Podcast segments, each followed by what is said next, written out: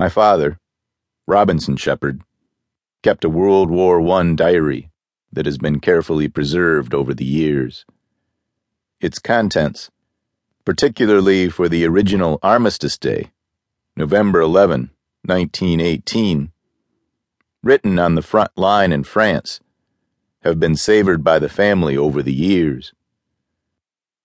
But the writing is beginning to fade, although many of its entries were overwritten by pen over the original pencil notations.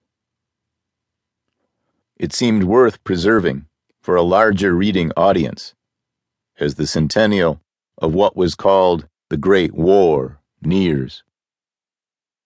His was a rather ordered Victorian world in New Hampshire when, as a 20 year old Harvard sophomore, he enlisted one month after the declaration of war on April 6, 1917, and before the Selective Service Act was passed by Congress.